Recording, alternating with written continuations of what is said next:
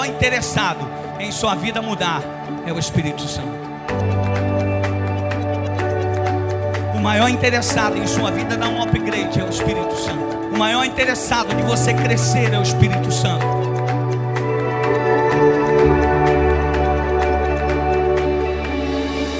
O maior interessado do seu casamento ser restaurado é o Espírito Santo.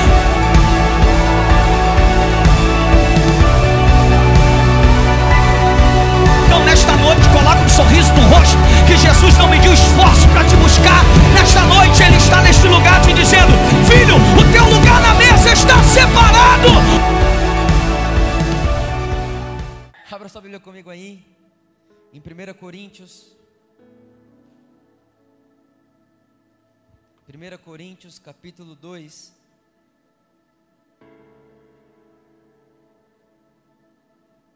1 Coríntios capítulo 2, nós vamos ler o versículo 12. 1 Coríntios capítulo 2, verso 12.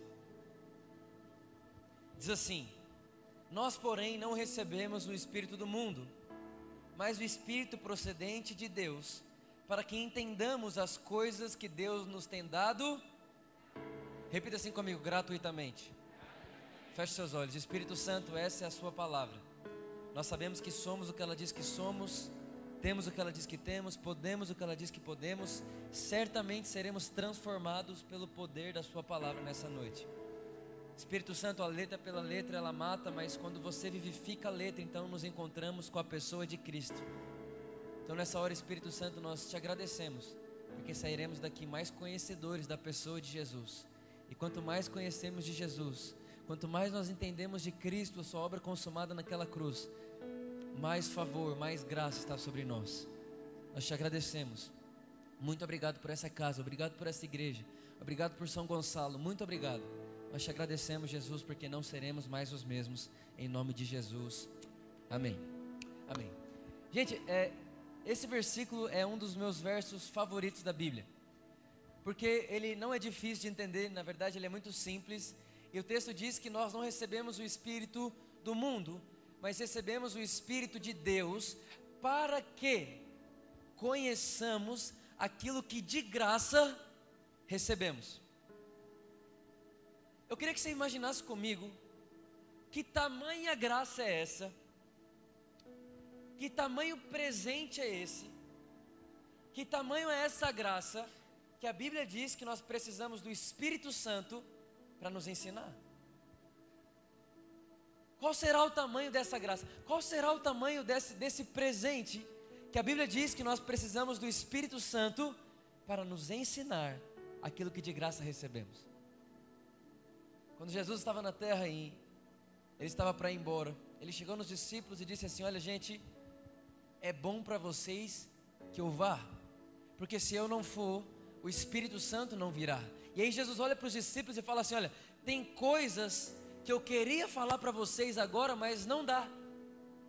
Tem coisas que eu queria contar para vocês agora, mas eu ainda não posso. Mas Jesus olha e fala assim: Porém, quando Ele vier, o Espírito Santo, quando Ele vier, Ele não falará de si mesmo, mas Ele falará de tudo aquilo que Ele tem me escutado falar. Então Jesus está dizendo o seguinte: Ei, tem coisa que eu não posso falar agora. E tem coisa que, se eu contar agora para vocês, vocês não podem suportar. Mas é bom para vocês que eu vá, porque quando eu for, o Espírito Santo vai vir. E quando ele vier, ele vai contar para você aquilo que hoje eu não posso te contar. A verdade, meus irmãos, é que quando Jesus diz que é bom para nós que ele vá, ele está dizendo que existem coisas que ele, mesmo Jesus sendo carne e visível, como eu estou te vendo agora, ele não poderia contar.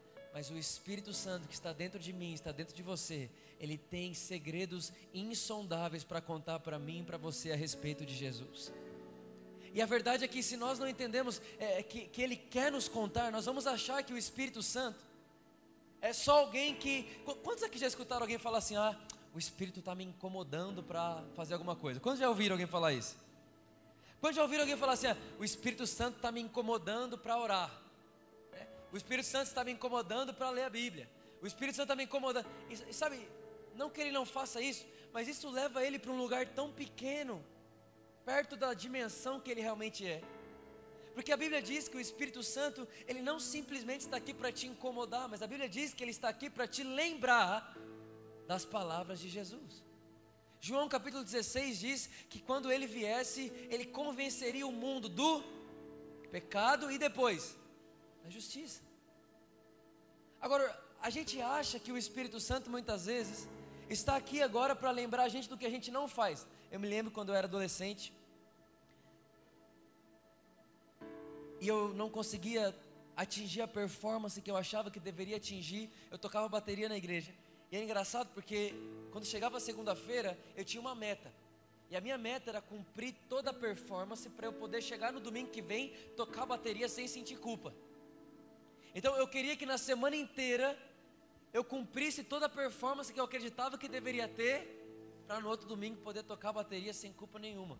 Porque eu me lembro que quando eu, durante a semana, eu respondia minha mãe, ou eu pensava uma coisa que não deveria pensar, ou enfim, fazer qualquer coisa que eu achava que não deveria fazer, quando eu chegava no domingo, ia pegar na baqueta da bateria, me dava um, uma condenação. E eu falava, o Espírito Santo está tá me incomodando. Eu achava que o Espírito Santo era alguém que me lembrava sempre aquilo que eu não fazia. Então, na minha cabeça, o Espírito Santo me lembrava que eu não lia a Bíblia, que eu não orava, que eu não jejuava, que eu não era bom o suficiente. Na minha cabeça era isso que ele fazia, ele me convencia daquilo que eu não tinha feito. Até o dia que eu entendi esse versículo que eu acabei de ler para vocês, que o Espírito Santo ele nos foi dado para lembrar a gente aquilo que a gente ganhou de graça. Irmão, ganhar de graça é realmente de graça. A Bíblia não diz que o Espírito Santo veio te contar aquilo que você conquistou, porque conquistar remete a me esforçar para ganhar.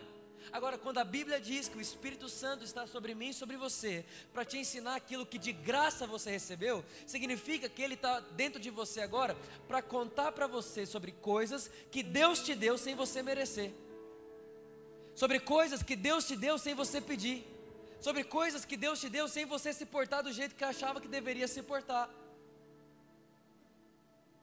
Ou seja, o Espírito Santo, ele não lembra você do que você não fez.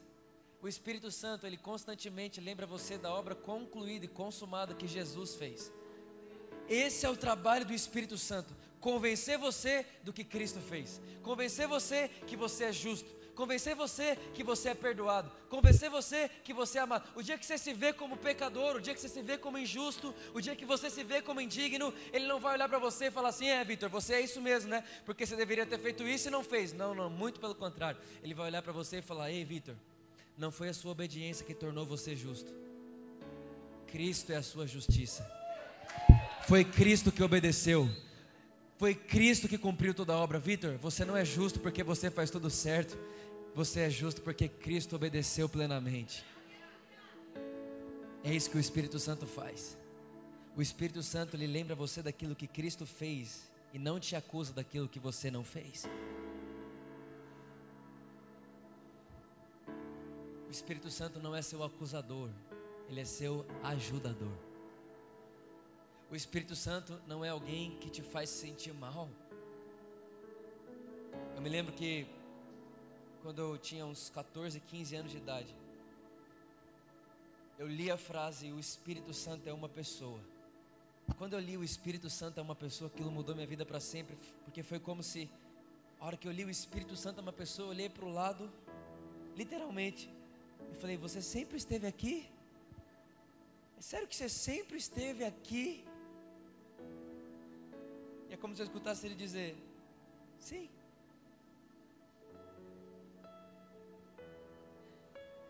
Aí talvez você olhe e fala, Vitor, mas foi só isso que mudou sua vida? Foi. Todo mundo que pergunta, Vitor, qual foi o ponto de virada da sua vida? Eu falo, esse momento que eu acabei de contar. Eu li o Espírito Santo, é uma pessoa, olhei para o lado e falei, você sempre esteve aqui? Sim. Eu nunca mais consegui ser o mesmo. Eu nunca mais consegui pensar da mesma forma. Eu nunca mais. Por que não? Porque, gente, olha só, eu estou aqui agora, vocês estão me vendo, sim ou não?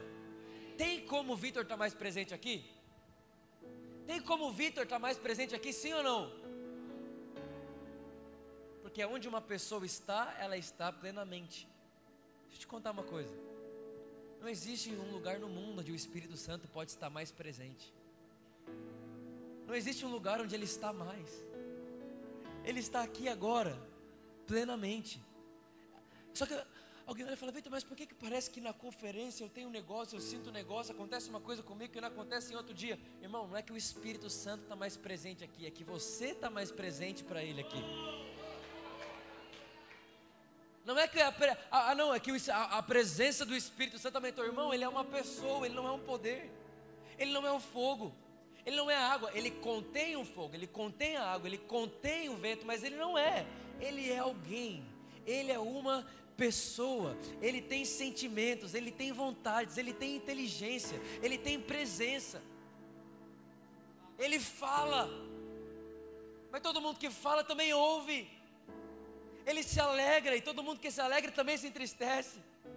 O Espírito Santo é alguém e ele está sempre perto. Quem está comigo aqui nessa noite? Esse silêncio todo que vocês estão pensando, entendendo? O Espírito Santo é alguém. E esse alguém que está sobre mim, sobre você, para nos ensinar sobre um outro alguém, chamado Jesus.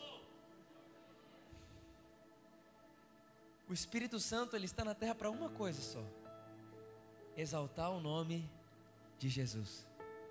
Eu fiquei muito feliz quando eu vi o vídeo de abertura de vocês. Suicídio, Jesus. Depressão, Jesus, porque tudo é dele, tudo é por ele, tudo é para ele. Sem Ele, nada do que foi feito se fez. Ele é o motivo de todas as coisas. O Pai exalta Cristo, o Espírito exalta Cristo. E a verdade é que o Espírito Santo, então, ele está sobre mim e sobre você para te ensinar, para me ensinar aquilo que de graça nós recebemos através da pessoa de Jesus. Para irmãos, que, o que foi isso que nós recebemos de Jesus? Talvez você acredite que Jesus ele morreu na cruz para te tirar do inferno, simplesmente. Ou talvez você acredite que Jesus ele é fundador da religião evangélica. Ou talvez você acredite que Jesus ele é só mais um curador. Não é isso. 2 Coríntios capítulo 5, versículo 21. Diz que Deus fez pecado aquele que não tinha pecado, para que em nós fosse feita a justiça de Deus. Presta atenção nisso, irmãos. Presta atenção nisso. Deus fez pecado aquele que nunca pecou, para que em nós fosse feita a justiça de Deus. O que é justiça para Deus? Justiça para Deus é alguém que nunca pecou morrer como pecador, para alguém pecador viver como justo. Talvez, na, na, por isso que a Bíblia diz que a justiça humana é trapo de imundícia, irmãos. Porque na justiça humana, quem matou deve morrer. Na justiça humana, quem pecou deve morrer. A lei diz que quem adultera deve morrer. Isso é o que a lei diz, isso é o que a justiça do homem diz. Mas a Bíblia diz que a justiça de Deus, ela é completamente diferente, a ponto de Deus chamar a justiça do homem de trapo de imundícia. Aí Deus você olha e fala, Deus, qual que é a sua justiça então? Vitor, a minha justiça é pegar alguém que nunca pecou, morrer como pecador para que alguém pecador como você possa viver como justo. Fala, Deus, isso não é justo, isso é injusto. Parece ou não parece injusto, irmão? Sim ou não? Vou fazer uma parábola aqui para você entender. Qual é o seu nome mesmo? Renato? Vamos supor que o Renato, o Renato aqui me deva um milhão de dólares. Olha que benção. Se eu tivesse um milhão para te emprestar, hein, irmão? Ele me deve um milhão de dólares. Aí eu chego nele e falo assim, Renato, só que é o seguinte, porque eu sou muito bonzinho, eu vou deixar para lá esse um milhão. Tá bom? Tá bom para você? Aí eu falo assim, ó, você não me pagou, falou que ia me pagar, não me pagou, deixa quieto, fui embora. Quem acha isso justo, irmãos? Você acha isso justo? Isso é injusto, sim ou não? Porque eu tinha um milhão, emprestei para ele, não tenho mais, e ele tinha dito que me pagaria e não me pagou. Você acha que Deus fez isso? De forma alguma. A Bíblia diz que o salário do pecado é a. Deixa eu te contar uma novidade aqui. Você está devendo Deus. Está chegando um boleto agora, lá na sua casa, assim, ó. Boleto de Deus para você. E o valor é morra.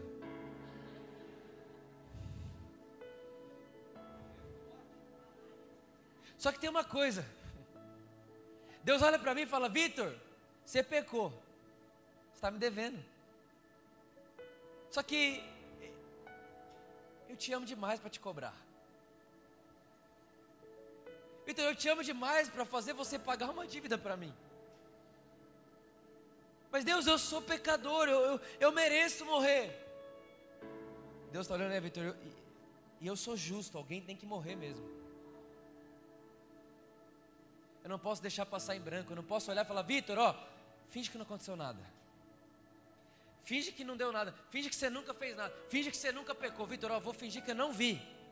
Isso é injusto. E Deus é justo sim ou não? Mas Ele é o próprio amor. O que, que Deus faz? A Bíblia diz em Filipenses capítulo 2 que Deus se despiu da sua forma de Deus. Você consegue imaginar isso? Sabe o que é se despir? É tirar a roupa. Você consegue imaginar Deus tirando a roupa de Deus? Deus tirando a roupa de Deus e colocando a roupa de homem. O dia que o Criador se veste de criatura. Aí o que ele faz? Ele se torna homem e mais, ele se torna o pagamento. E a cruz de Jesus é a bondade de Deus pagando a justiça dele. A cruz de Jesus é ele olhando para mim, para você, falando: Vitor, o pecado tem um salário e a morte. E eu sou justo. Eu não posso simplesmente falar, não, você nunca pecou, não. Vocês pecaram e vocês estão destituídos da glória de Deus. Vocês são carentes da glória de Deus. Ninguém, ninguém, ninguém obedeceu. Todos pecaram, a Bíblia diz. Todos. Todos mereciam morrer. Só que, Vitor, eu amo vocês. E eu jamais mandaria um boleto de cobrança.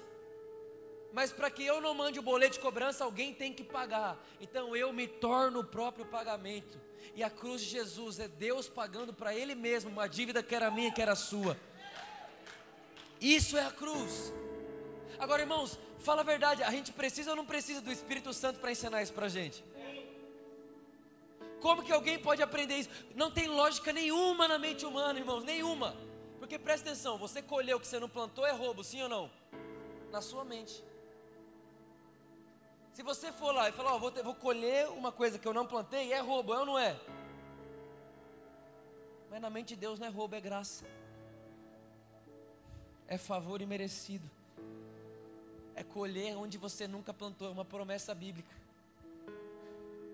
Então repara que se nós não tivermos o Espírito Santo para nos ensinar o que de graça nós ganhamos, nós não vamos aprender. Quantos lembram de Jacó aqui? Quem lembra de Jacó? Durante muito tempo da minha vida eu escutei tantas mensagens sobre Jacó. Trapaceiro, né? O cara que trapassou, que mentiu. Deixa eu, te, deixa eu te contextualizar aqui. Existe uma coisa no judaísmo que chama a bênção da primogenitura. Que é o dia que o pai, o patriarca da casa, vai abençoar o filho com a bênção da primogenitura. Quando o pai começa a ficar mais velho, ele põe a mão direita sobre a cabeça do filho e fala: Filho, a partir de agora, tudo que é meu é seu. A partir de agora você é o patriarca da casa, você cuida das coisas do seu pai agora. Aí o que acontece? O pai de Jacó era quem, gente? Isaac, certo? Vocês estão comigo aqui, sim ou não? Isaac era o pai de Jacó. E Isaac, a Bíblia diz que já estava velho e ele estava com um problema de visão. Ele não enxergava direito.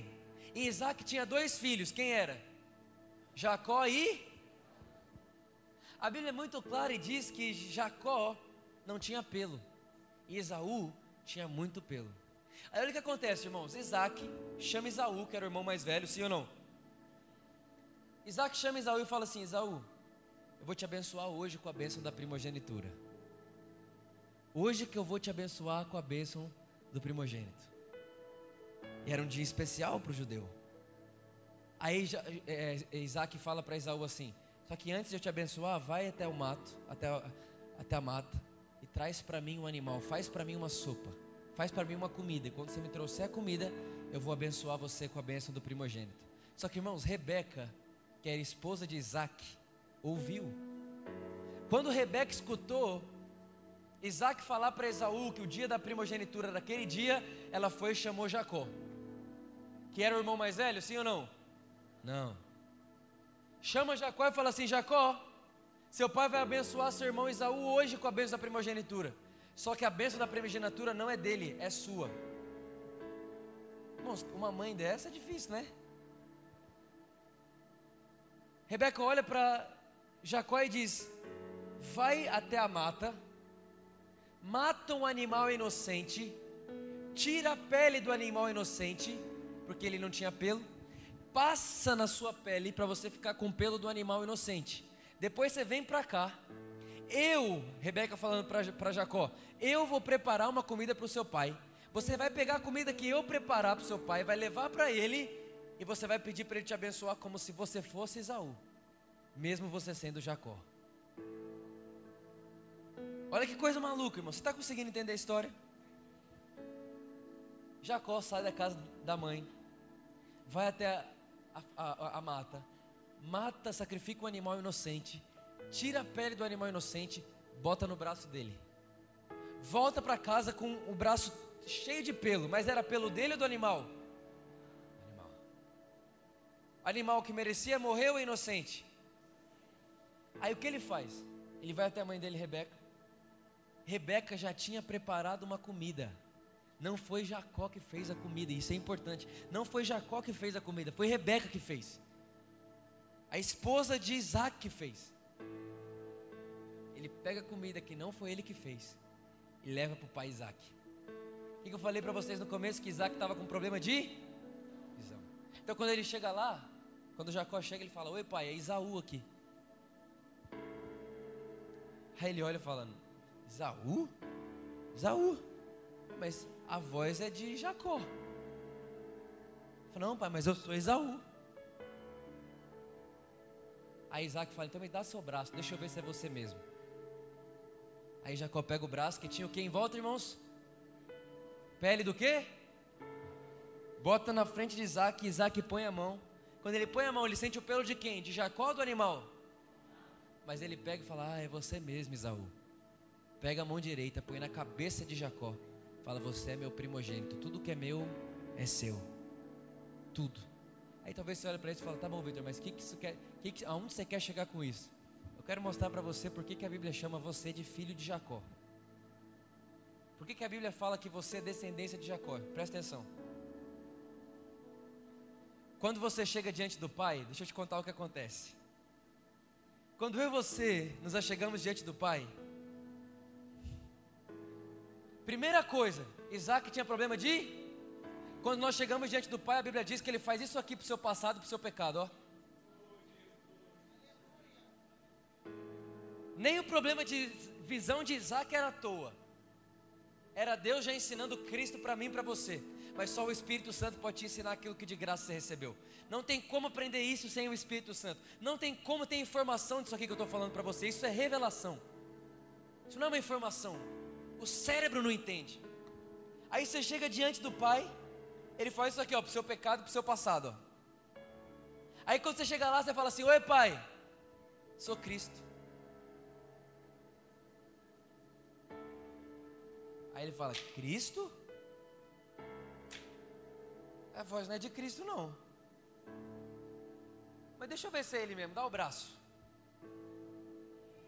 E quando você dá o braço para ele, a Bíblia diz que você está revestido da pele do cordeiro que tira o pecado do mundo. Aí você dá o braço. Quando você dá o braço, ele põe a mão em você, ele fala: Ah, é você mesmo, Cristo, meu filho. Aí ele bota a mão na sua cabeça e te abençoa como se você fosse quem? Irmãos, presta atenção no que eu quero te falar quanto Cristo é abençoado, você é também. O quanto Cristo é amado, você é também. O quanto Cristo é justo, você é também. O quanto Cristo é favorecido pelo Pai, você é também. O quanto Cristo é próspero, você é também. O quanto Cristo é saudável, você é também. O quanto Cristo é justo, você é como Ele é. 1 João capítulo 4 diz: como Ele é nós somos nesse mundo. A questão não é o tanto que você é amado mais, irmão. A questão não é o tanto que você é aceito mais. A questão não é o tanto que você é próspero mais. A questão é quanto Cristo é amado, o quanto Cristo é próspero, o quanto Cristo é justo. Porque como Ele é, nós somos nesse mundo. Como Ele é, nós somos desse mundo. É por isso que eu estou aqui para dizer uma coisa para você. O Espírito Santo é quem quer te contar que a vida que você tem para viver não é a vida que você merece, porque você não está mais revestido de você, você foi revestido do Cordeiro de Deus. Você não tem que viver mais a vida que você merece, você pode viver a vida que Jesus merece, você pode viver a vida que o Cordeiro de Deus merece. Só que para você se vestir dele, você tem que se despedir de você. Sabe qual foi a única coisa que Jesus amaldiçoou quando andava na terra? A única coisa que Jesus amaldiçoou foi uma figueira. Sabia disso? A única. Aí te pergunto, por que, que a única coisa que Jesus amaldiçoou é uma figueira? Te explico.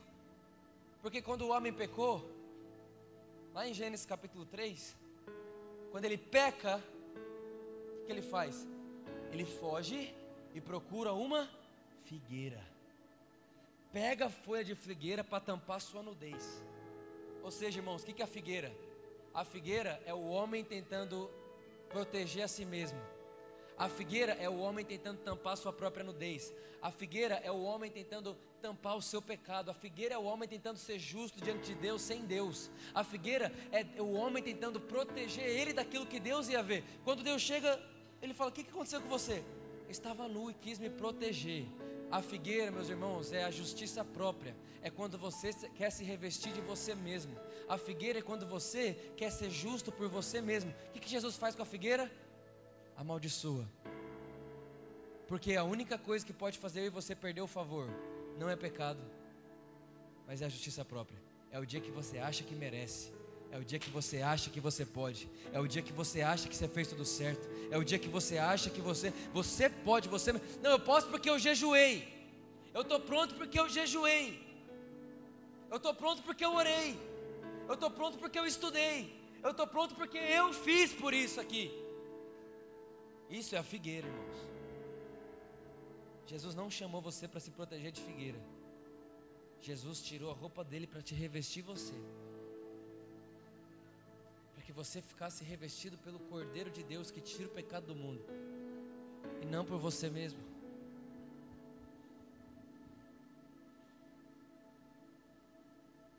O Espírito Santo quer convencer você dessa justiça, é essa justiça que a Bíblia diz. Quando a Bíblia diz que Ele quer convencer você da justiça, é disso que está falando. Ele quer convencer você que você não é justo pelo que você faz. Agora, irmão, eu não sei se você faz dimensão do que significa ser chamado justo. A Bíblia diz que Deus abençoa o justo, que Deus ouve quem? O justo, que o favor de Deus está sobre quem? O justo, que Deus não abandona quem? O justo. Mas quem é o justo? Cristo é o justo. Cristo é o justo. Agora tem uma coisa, a Bíblia diz que nós somos inseridos em quem? Em Cristo. É por isso, irmãos, que a mesma forma que você acredita que o Pai se relaciona com Cristo, é a mesma forma que, ele se relaciona com você. Por isso que Jesus em João 17 ele fala assim: Pai, que o mesmo amor que tens por mim esteja sobre eles.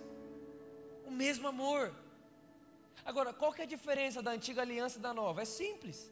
A antiga aliança, que é a lei, é Deus fazendo uma aliança com você. Qual é o seu nome? Gabriel. A antiga aliança, Deus fala assim: Gabriel, se você fizer isso, isso, isso, isso e isso, te abençoarei com isso, isso, isso e isso. Mas se você desobedecer, você vai ser amaldiçoado nisso, nisso, nisso, nisso e nisso. Essa é a antiga aliança. Se você fizer, você terá. Se você obedecer, abençoado serás. Né? Se atentamente ouvires a voz do Senhor e guardar os seus mandamentos, então será abençoado. Isso é a antiga aliança, irmãos. Nós não vivemos mais na antiga aliança. Quantos dizem amém por isso? Nós não vivemos mais nesse lugar. Nós vivemos aonde? Na nova aliança. E Vitor, qual que é a diferença da antiga para a nova? É simples. A antiga aliança é Deus fazendo uma aliança com o homem. A nova aliança é Deus fazendo uma aliança com Ele mesmo. O Espírito Santo ensina, por favor, ensina isso para os meus irmãos aqui nessa noite. A nova aliança é Deus fazendo uma aliança dele com Ele mesmo. Essa aliança ninguém cumpriu, porque o homem não é capaz de cumprir o padrão moral de Deus. Irmãos, a lei é boa, mas ela não justifica ninguém. Por quê? Porque ninguém consegue cumprir toda a lei. A lei é maravilhosa, a lei é perfeita, a lei é o padrão moral de Deus, mas ela não justifica ninguém. O apóstolo Paulo ele olha, ele diz assim, gente, quanto à lei eu era irrepreensível.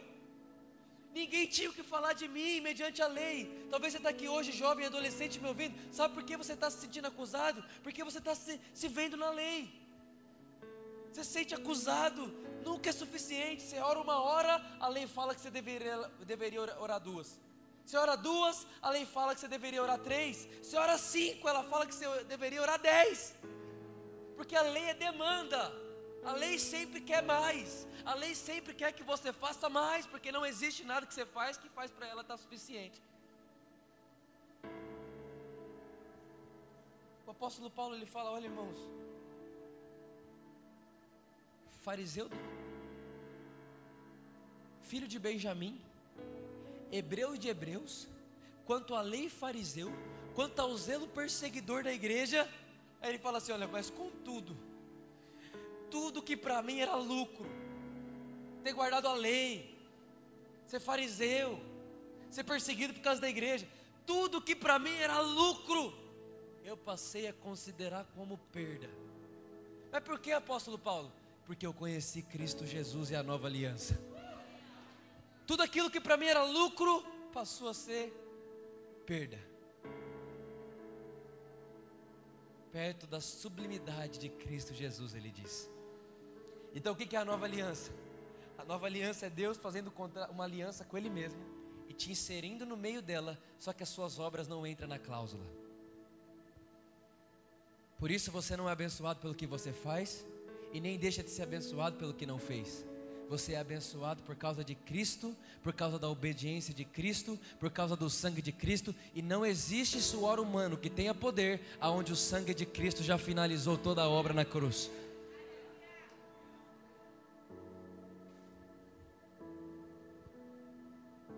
É impossível acrescentar algo à obra consumada da cruz.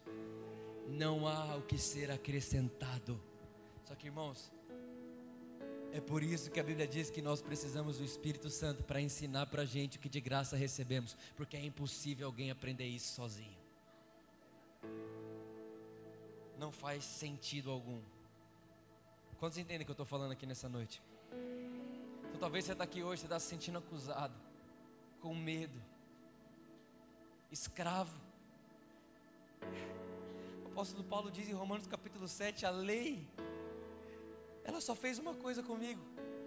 Ela me induziu a desejar o erro.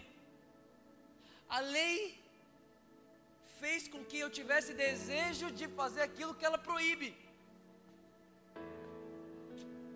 Mas é por isso que tantas vezes os jovens das nossas igrejas, da nossa nação, eles estão tão perdidos, escravos daquilo que eles não querem fazer. Eles são escravos daquilo que eles não querem fazer, por quê? Por causa da lei. A lei faz isso comigo, com você. Ela faz você desejar o que ela proíbe. É simples, se você pensar, todo dia você passa em frente a um muro branco. Você nunca repara nele. Mas um dia tem uma placa gigante. Não ore por esse pequeno buraco no muro gigante que você passou todo dia e nunca parou para ver. Quando aparece a placa, não olhe, o que você vai querer fazer? Porque é o que a lei faz, irmão. A lei faz você querer fazer o que ela proíbe.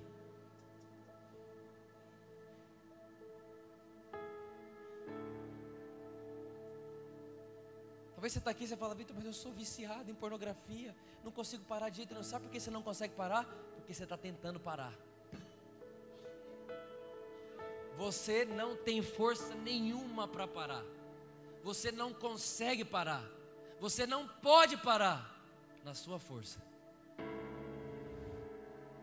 O que, que você precisa então? Você precisa entender o Evangelho. O Evangelho. É só o Evangelho que você precisa entender. O que é o Evangelho? É Cristo morrendo na cruz e eu morri junto com Ele. E agora Ele ressuscita e eu ressuscito junto com Ele.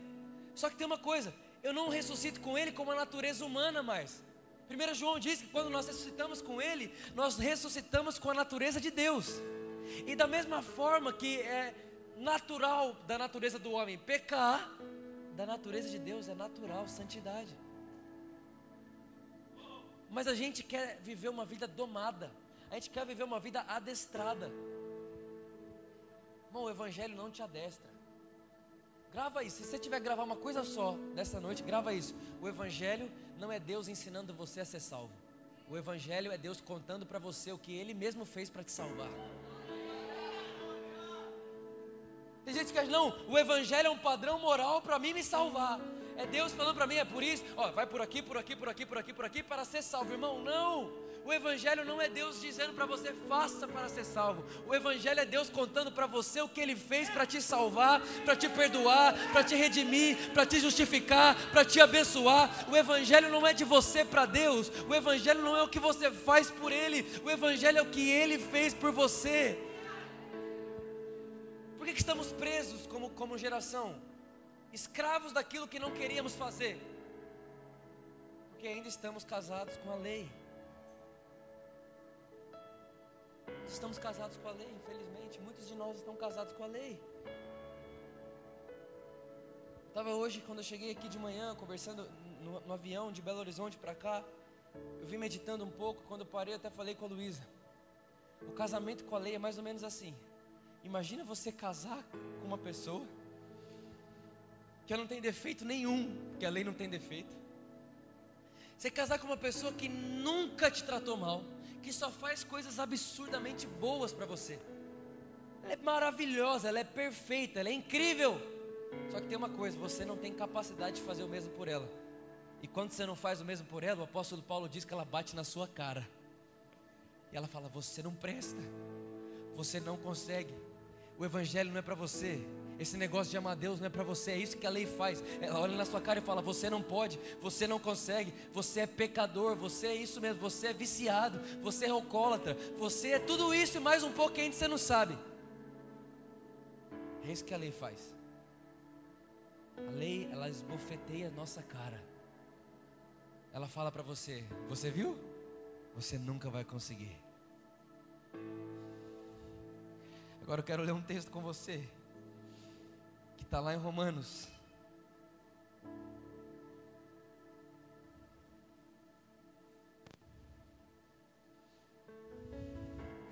Romanos capítulo 6, versículo 14. Romanos 6, 14. Diz assim: Pois o pecado não os dominará. Por quê, irmãos? Pois não estáis debaixo da lei, mas debaixo da graça. O pecado não vai te dominar, por quê? Porque você não está mais debaixo da lei, você está debaixo da graça de Deus. Para que, que o Espírito Santo está sobre você mesmo? Para ensinar o que para você? O que de graça você recebeu.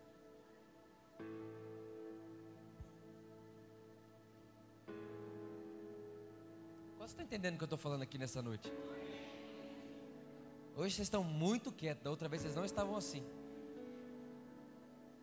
Mas eu acredito que é porque tem alguém entendendo, amém? Sim ou não?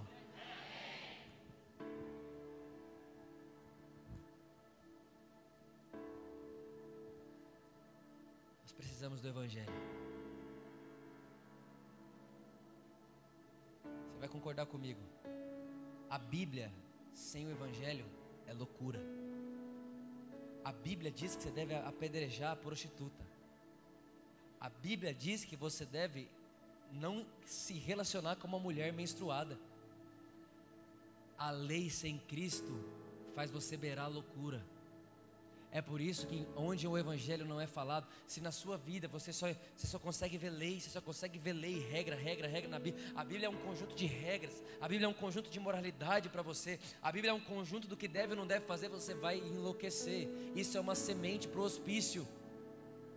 Isso vai te enlouquecer. Escuta, pelo amor de Deus, você que é adolescente jovem.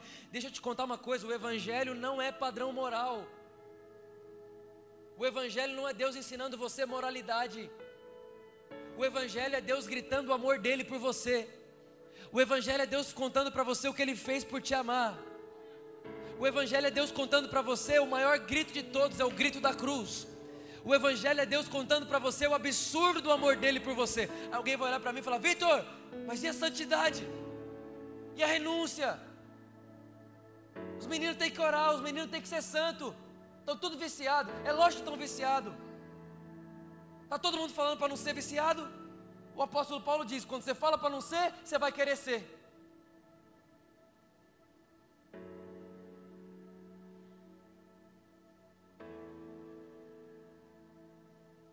Você já viu na sua vida alguém ter que ensinar um peixe a nadar?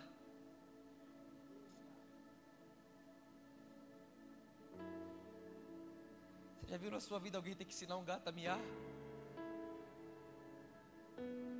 Você já viu na sua vida alguém ter que ensinar um cachorro a latir? Por que não? Porque faz parte da natureza deles. O Evangelho não é Deus te ensinando moralidade. O Evangelho é Deus te dando a natureza dele. O Evangelho é Deus pegando a sua natureza e dando a dele para você.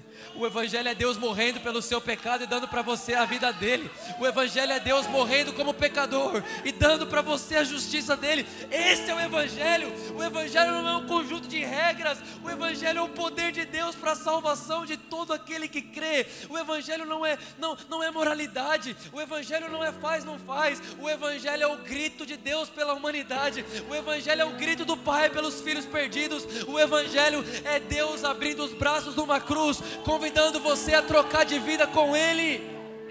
Isso é o Evangelho.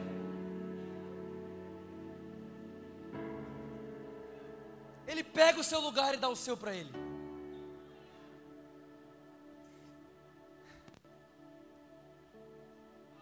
Eu te pergunto uma coisa: posso descer? Posso? Para Jesus morrer como pecador, ele precisou pecar?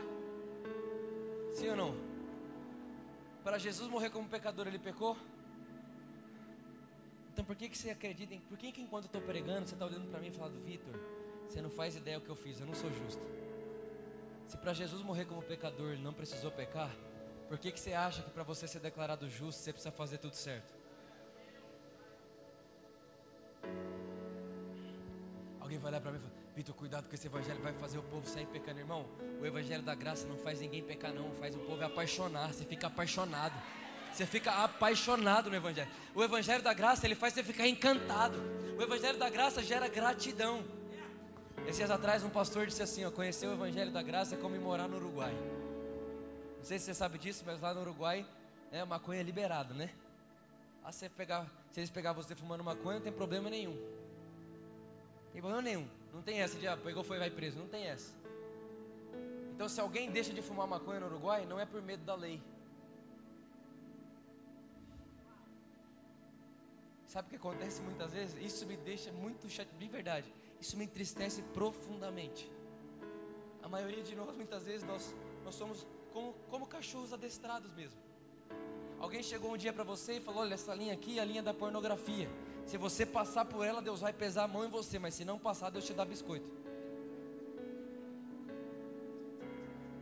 E aí as pessoas não passam da linha mais, mas não é porque elas amam a Ele, não é por amor, não é por gratidão, não é porque conheceram um prazer maior, mas é por medo. Eu fico imaginando o coração de Deus quando percebe que tem gente que tem medo dele. Aí alguém fala, não, essa linha aqui é a linha da sei lá o que. Se você passar, Deus pesa a mão, mas se não passar, Ele dá biscoito. Irmão, se quando o cachorro latir, você bater nele, quando ele não latir, você der biscoito, dá três meses ele não late mais. Mas ele parou de latir porque ele mudou de natureza ou ele parou de latir porque ele quer biscoito? Muita gente no nosso meio assim, irmão. Só parou de latir porque quer ser abençoado. Isso é a lei que faz. A lei que faz isso. O Evangelho não. O Evangelho diz que nós já fomos abençoados com todas as bênçãos espirituais nas regiões celestiais em Cristo Jesus.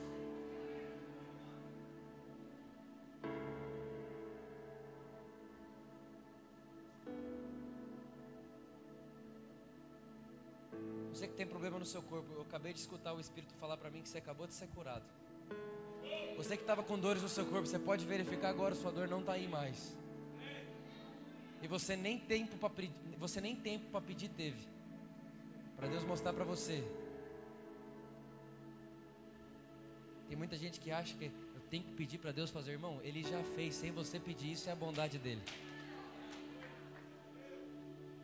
É Deus dar para você o que você nem teve capacidade de pedir.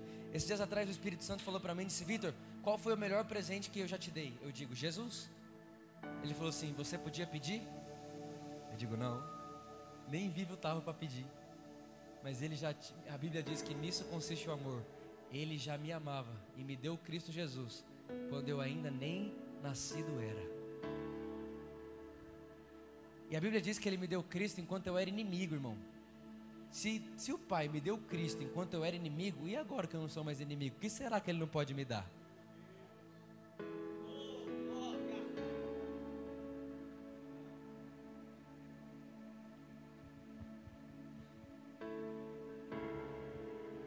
Meu desejo que o Espírito da, da verdade, a Bíblia diz que onde o Espírito está, há liberdade. Meu desejo é que haja liberdade hoje na sua vida. Que você seja livre de qualquer coisa que tem prendido você, qualquer mentira que tem roubado você, qualquer religião que tem roubado você. Você é livre, você é livre do pecado. O pecado não tem poder sobre você. O pecado não tem poder sobre você. O pecado não tem poder sobre você porque você não está debaixo da lei. Você está debaixo da graça. Você está debaixo do sacrifício perfeito de Cristo Jesus. Ele deu o sangue dele para você. Você faz parte do corpo de Cristo. Você é membro de Cristo. Você e ele são um.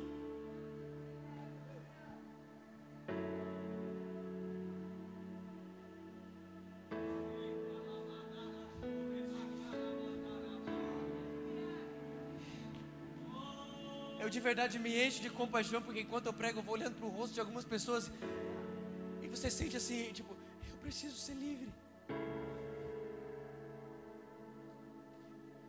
Eu realmente preciso ser livre. E eu quero dizer uma coisa para você: você não vai ser livre, você já foi livre. Você já é livre. Há dois mil anos atrás, o grito de liberdade foi dado na cruz. Sabe qual é o grito da sua liberdade? É estar consumado está finalizado. Não existe nada mais a ser feito. Foi finalizado, foi aceito. O sangue de Cristo foi perfeito. Ele te perdoou. Ele te justificou.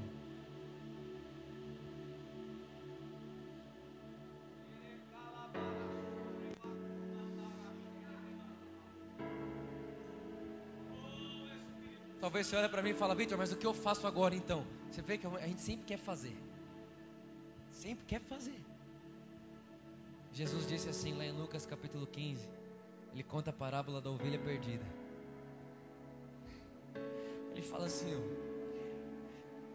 o pastor tem 100 ovelhas. Ele perde uma delas.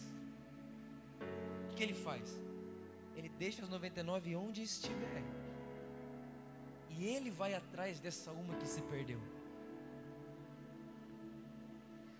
Ele vai atrás dela. Aí você fala, aí quando ele chega perto dela, ele chama ela, subia, ei ovelha que perdida, vem para cá. Ele sai de lá, deixa as 99 onde estão, vai até a ovelha que se perdeu, ele pega ela.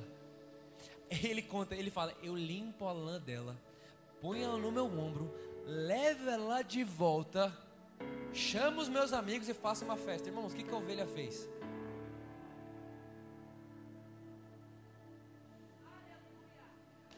Sabe o que você vai fazer nessa noite? Você só vai falar assim: É Jesus. Eu estava querendo fazer, e enquanto eu queria fazer, eu te atrapalhava. Enquanto eu queria fazer, eu te atrapalhava. Enquanto eu queria fazer, eu queria pôr suor humano naquilo que vale o sangue de Cristo. Eu queria pôr a vida do Vitor naquilo que vale a vida de Cristo. Não, Jesus, ó, pode me pegar. Eu não quero mais eu fazer, eu não, eu não quero mais nada da minha força, eu não quero mais, eu não vou fazer mais nada. A, a velha aliança põe o eu no centro, a nova aliança põe Cristo no centro. A velha aliança é o que eu posso fazer para Deus, a nova aliança é o que Cristo fez por você. A antiga aliança é a obediência do homem, a nova aliança é a obediência de Cristo. Quantos entendem o que eu estou falando aqui nessa noite? Quantos estão sentindo uma liberdade nesse lugar? Eu vejo homens aqui casados que eram viciados em pornografia. Isso está atrapalhando sua vida sexual com a sua esposa. Você é livre, você é completamente livre. Nada pode prender você. Nada do homem pode prender alguém que foi livre pelo sangue de Cristo. Nada. Você está livre. Você está livre.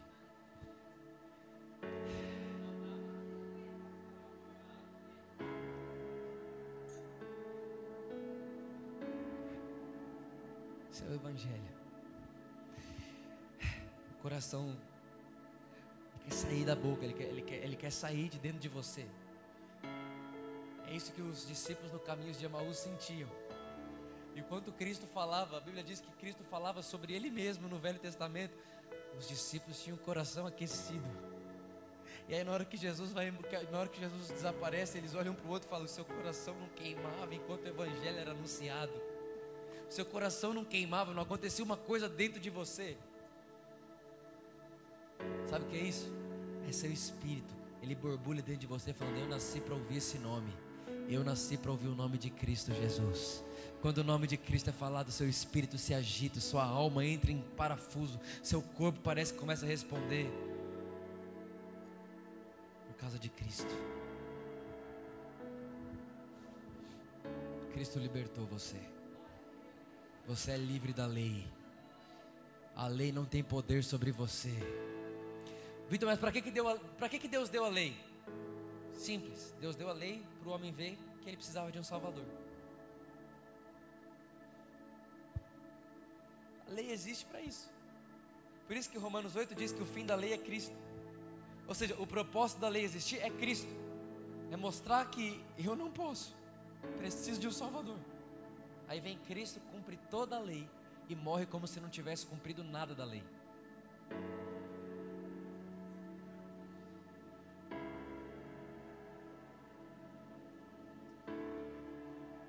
Vem o Vitor. Eu me conheço. Deus olha para o Vitor e trata o Vitor como justo.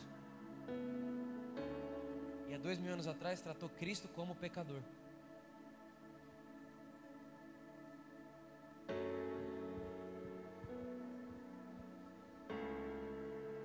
Agora, irmão, deixa eu te contar uma coisa aqui. O Evangelho, ele troca a sua natureza. Você nasce de novo. Você nunca mais, Deus nunca mais trata você como um pecador. Nunca mais. Se você mostrar para mim na Bíblia, na nova aliança, Deus tratando um justo como pecador, Deus chamando o justo de pecador, os apóstolos chamando os justos de pecadores, eu nunca mais prego o que eu estou pregando aqui. Porque quando você nasce de novo, você está revestido de Cristo. Quando o Pai olha para você agora, Ele não vê você. Quando Ele olha para você agora, Ele não vê o Vitor. Quando Ele olha para mim agora, Ele não vê Vitor. Ele não vê Gabriel, ele não vê Joana, ele não vê Luísa, ele não vê Leandro, ele vê Cristo Jesus e ele se satisfaz em Cristo. A Bíblia diz que Cristo viu o fruto do seu penoso trabalho e se alegrou. Qual é o fruto do penoso trabalho de Jesus?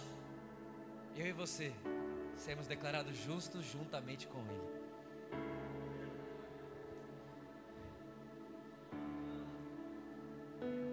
Agora, irmãos, para mim acabar, para mim encerrar, você vê como a gente precisa mesmo do Espírito Santo para ensinar isso para a gente, porque não tem lógica. A Bíblia diz que quando você nasce de novo, você se torna herdeiro de Deus e cordeiro com Cristo. Herdeiro de Deus. Agora pensa o que é. Você faz ideia do que é ser herdeiro de Deus? E cordeiro com Cristo, sabe que é, você sabe o que significa ser cordeiro com alguém? É mais ou menos assim: tudo que ele é herdeiro, eu sou também. Então eu te pergunto: do que, que do que, que Cristo é herdeiro? Você é também. Aí você olha e fala, Vitor, mas por que, que eu não tenho acesso? É simples, aqui, aqui é fácil de dar esse exemplo. Tem muita praia pública que parece privada, sim ou não? Umas, umas praias que são meio escondidas, sim ou não, gente? Aquela praia meio escondida, aquela praia que não é todo mundo que conhece. Aí vai alguém lá, tira uma foto lá. Você olha no Instagram e fala, nossa, que praia de rico. Porque parece privada, mas é tão pública quanto a praia do povão, sim ou não? Só que qual que é a diferença de quem vai na praia do povão, quem vai na praia que parece privada, mas é pública? Conhecimento.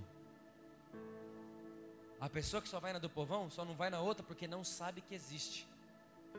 Por isso que a Bíblia diz que enquanto o herdeiro é menino, ele nada se difere de um escravo, mesmo sendo dono de tudo. Infelizmente, irmãos, vai ter muita gente que vai viver como se não tivesse nada, mesmo sendo dono de tudo que Cristo é dono.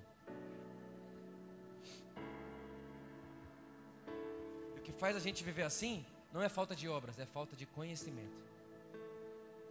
O meu povo padece por falta de. Não é por falta de oração, irmão. Não é por falta de jejum, não. Não é por falta de. sei lá o que você acha. É por falta de conhecimento. Você só pode usufruir daquilo que você conhece. Se você não sabe que existe aquela praia, você não pode entrar naquele mar. Mas quando você descobre que ela existe, você pode até lá e entrar que é de graça, tanto quanto a outra. Em Cristo é a mesma coisa. Todos os lugares estão plenamente acessíveis a mim e a você. Só que tem gente que prefere ficar onde tem mais gente.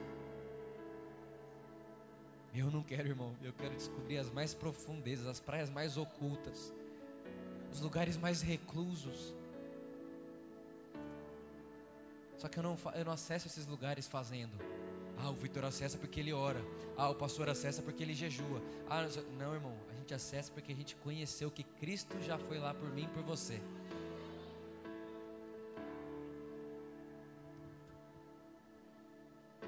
O que eu queria falar para encerrar é: você lembra daquela mulher, Ciro Fenícia, que Jesus chamou ela de cachorrinho? Você lembra dessa história? A Bíblia diz primeiro: Jesus veio para os judeus. Então existe uma ordem. Primeiro, o evangelho é pregado para quem, gente? Fala comigo, para os judeus. Então Jesus ele tinha foco, prioridade. Jesus não, ele não veio. Por que, que Jesus não veio para o Brasil pregar o evangelho aqui? Porque era para o judeu que ele tinha que pregar. Por que, que ele não foi para Roma? Porque ele tinha que pregar para o judeu, ele tinha um foco.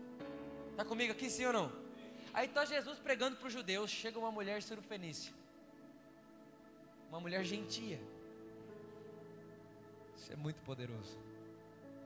Essa mulher chega em Jesus e fala: Ei Jesus, a minha filha precisa de ajuda. A minha filha precisa de ajuda, ela está endemoniada, ela precisa de ser, ser curada. Só que Jesus tinha que pregar o evangelho para quem primeiro, irmãos? Então, pelo foco, pela prioridade, ele não ouve ela. Aí você fala, não, Jesus mal, não era mal, era focado, ele sabia o que ele tinha que fazer. Aquela mulher atrás dele. Jesus, minha filha! E ele não respondia a ela. Aí você olha e fala, nossa, mas que mal. Aí, irmão, você é tão poderoso. Jesus, uma, olha, uma hora ele para, olha para ela e fala assim: Olha, eu preciso pregar o evangelho para o judeu primeiro. Eu não posso tirar o pão dos filhos e dar para os cachorrinhos. Só que, irmão, esse cachorrinhos não é pejorativo, não, tá? É tipo pet. É tipo, é, é, é, é fofo. Não, não foi, Jesus não xingou aquela mulher. É que pra gente parece um xingamento, mas não foi. Jesus olha e fala assim: eu não posso tirar o pão dos filhos e dar para os cachorros. Aí aquela mulher dá uma resposta que ela olha para Jesus e fala: Mas até os cachorros comem das migalhas que caem da mesa. O que aquela mulher estava dizendo? Jesus, até o que os filhos desperdiçam para mim é suficiente. Até o que parece ser migalha na mesa dos filhos, para mim é suficiente. Porque uma gota do oceano da sua herança é suficiente para mudar minha vida para sempre. Aquela mulher está olhando para Jesus e está dizendo: Não precisa dar o pão inteiro, não. Só deixa eu pegar o que cair. Porque o que cai, o que os filhos não aproveitam, já é suficiente para mim. Tamanha grandeza do seu poder, da sua herança, da sua vida.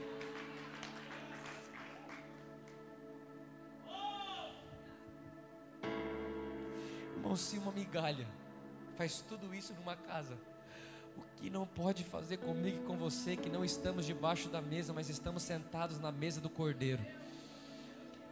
Por favor, você que é jovem, adolescente, presta atenção aqui em mim, pelo amor de Deus. Sai daqui hoje não para fazer mais, mas sai daqui hoje para conhecer mais. E o Espírito Santo está sobre você para te ensinar isso. Porque enquanto o herdeiro é menino, ele nada se difere de um escravo, mesmo sendo senhor de tudo. Que falta para você não é obras, é conhecimento. Você precisa conhecer. E o Espírito Santo está sobre você para você conhecer. Esses dias atrás eu tinha que pagar a faxineira lá em casa. E eu não ando com dinheiro na carteira. Eu tive que sair de casa até o banco para tirar dinheiro. Saí de casa, fui até o banco, tirei dinheiro, voltei para casa, paguei ela, enfim. À noite tinha culto na igreja. Quando, vai, quando dá de noite, eu vou pôr minha calça. A hora que eu coloco a calça, coloco a mão no bolso, adivinha?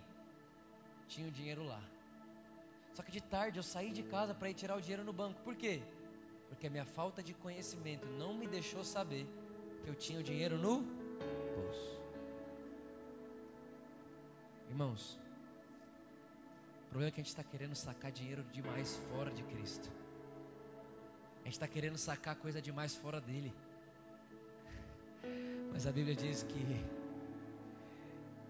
todas as coisas nos foram dadas em Cristo Jesus. Você não precisa sair dele para tirar nada.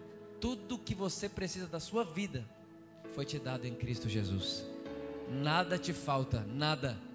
Alguém chegou e me falou: Então, Vitor, você não tem que pedir? Eu disse: Fala para mim uma coisa que eu não tenha em Cristo que eu deva pedir. Não existe. Mas sabe qual é o problema? Que a gente quer pedir demais.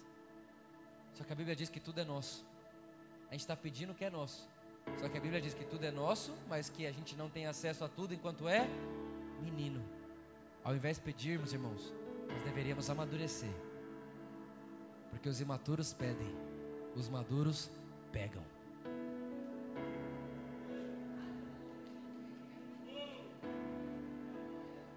Maturidade não é idade. Você pode ser maduro com 10 anos de idade e ser imaturo com 80. Porque maturidade não é experiência na terra, maturidade é o quanto de Cristo você sabe.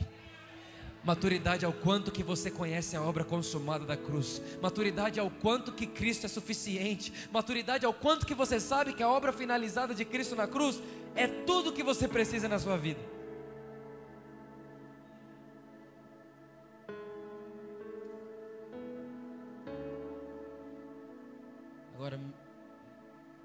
Obra consumada que te salva, você crê que você é salvo, sim ou não? Sim ou não? E o que salvou você?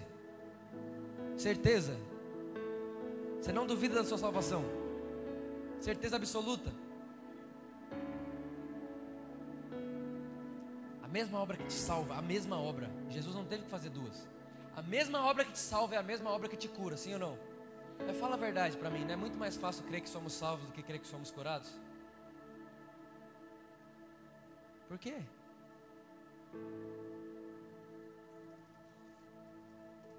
Agora vamos mais um pouco.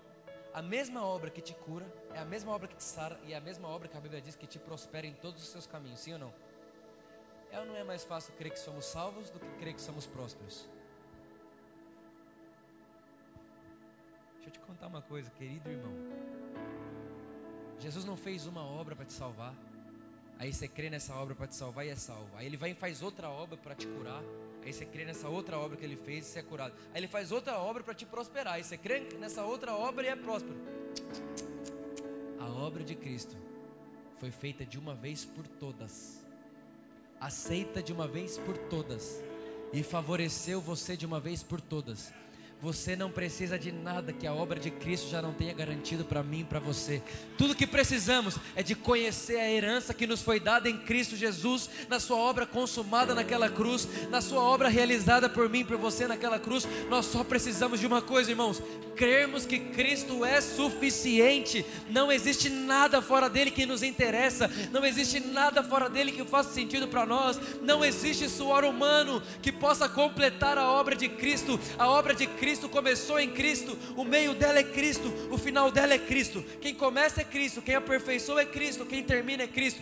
Venho querer em Cristo, efetuar em Cristo. Não tem a ver comigo, com você, irmão, tem a ver com Ele. Tudo sempre foi sobre Ele. Ele é a imagem, Ele é a imagem do Deus invisível. Ele é o primogênito sobre toda a criação. Nele foram criadas todas as coisas nos céus e na terra. Sem Ele nada do que foi feito se fez. Tudo veio dele e tudo volta para Ele. Nada foge de quem Ele é. Ele é o motivo, Ele é o porquê, Ele é o caminho, Ele é a verdade, Ele é a vida, Ele é a própria graça, Ele é o pastor, Ele é o pão, o bom pastor, Ele é, Ele é o alfa, Ele é o ômega, Ele é a luz da vida, Ele é a luz dos homens, Ele é a luz de Gênesis capítulo 1, Ele é o Criador, Ele é a sabedoria do Pai, Ele é o deleite do Pai, Ele é, e o que Ele é, nós somos nesse mundo, não tem a ver com você, tem a ver com Ele. Para de olhar no espelho e começa a olhar para Cristo Jesus.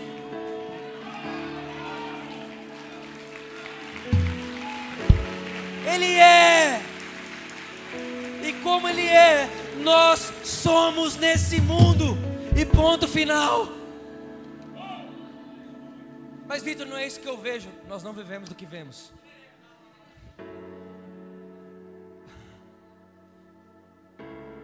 Meu Deus, eu não consigo terminar, rapidinho. Duas coisas diferentes uma das outras. Existem fatos e posição. O seu fato não anula a sua posição. O apóstolo Paulo ele fala assim: quando eu estou fraco, fato, estar, fato é passageiro. Ele fala: quando eu estou fraco, eu sou, ser, posição, não passa, não muda. Eu sou forte. Ele está dizendo o seguinte: eu posso estar, mas o que eu estou não muda a minha posição. Eu posso estar fraco, mas eu sou forte. Eu posso estar doente, mas eu sou curado. Eu posso estar caído, mas eu sou, eu sou, eu sou, eu, eu, eu sou o que Cristo é. Eu estou posicionado em Cristo. Eu posso estar, mas o que eu estou não define quem eu sou, porque eu não sou o que eu estou. Eu não sou o meu estado de hoje. Eu sou o que a palavra de Deus diz que eu sou. Eu posso o que a palavra de Deus diz que eu posso. E a palavra de Deus diz que eu sou justo. A palavra de Deus diz que eu sou amado. A palavra de Deus diz que eu sou perdoado. A palavra de Deus diz que eu sou aceito. A palavra de Deus diz que Ele é apaixonado em mim. A palavra de Deus diz que o Espírito Santo está comigo e eu e Ele somos um só corpo. A palavra de Deus diz que eu sou parte do corpo de Cristo. A palavra de Deus diz que eu sou salvo. A palavra de Deus diz, e é nisso que nós cremos, é por isso que nós vivemos. Nós não vamos dar atenção porque nossos olhos veem, nós vamos dar atenção para aquilo que Deus tem falado sobre mim e sobre você. Essa é a nossa verdade. Nossa verdade não é o espelho, é Cristo. Sabe o que você faz? Você vai fazer, presta atenção no que eu vou te falar aqui agora, para a gente terminar. Você vai fazer do diabo, que ele vai querer te acusar, vai ou não vai? Ele vai querer falar para você que isso aqui é mentira, vai ou não vai? Já está falando, não está? Já está falando que isso não é para você. Já está falando que ele sabe que você vai voltar e vai fazer a mesma coisa que você fez semana passada. Eu sei, ele sempre faz a mesma coisa. Ele não muda nunca. Você vai fazer dele seu maior pregador. Vitor, como assim? O diabo vai chegar em você e falar assim: você não pode. Aí quando ele lembrar você que você não pode, você vai falar para ele: obrigado, porque você acabou de me lembrar que eu realmente não posso, mas Cristo pode. Aí ele vai olhar para você assim, ó. Ele vai falar: Vitor, sério mesmo que você acha que você, você vai conseguir fazer isso? Você sabe que você não vai, você, te, você se conhece. Muito obrigado. Porque eu realmente sei que eu não posso, é impossível para mim. Mas quando eu lembro que é impossível para mim, eu lembro que todas as coisas são possíveis para Ele.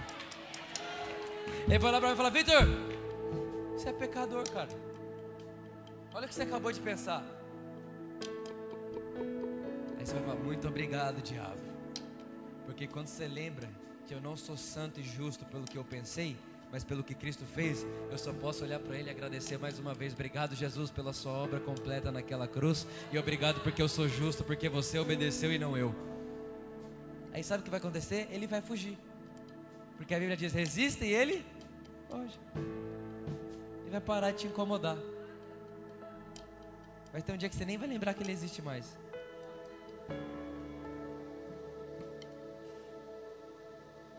Ele vai falar: O quê? Toda vez que eu falo com o Vitor, ele aponta para Cristo, eu vou vazar. Deixa eu te contar um negócio. O trabalho do diabo é pôr o homem no centro. Ele quer pôr o homem no centro, que o homem no centro ele vive decepcionado. Agora o evangelho não.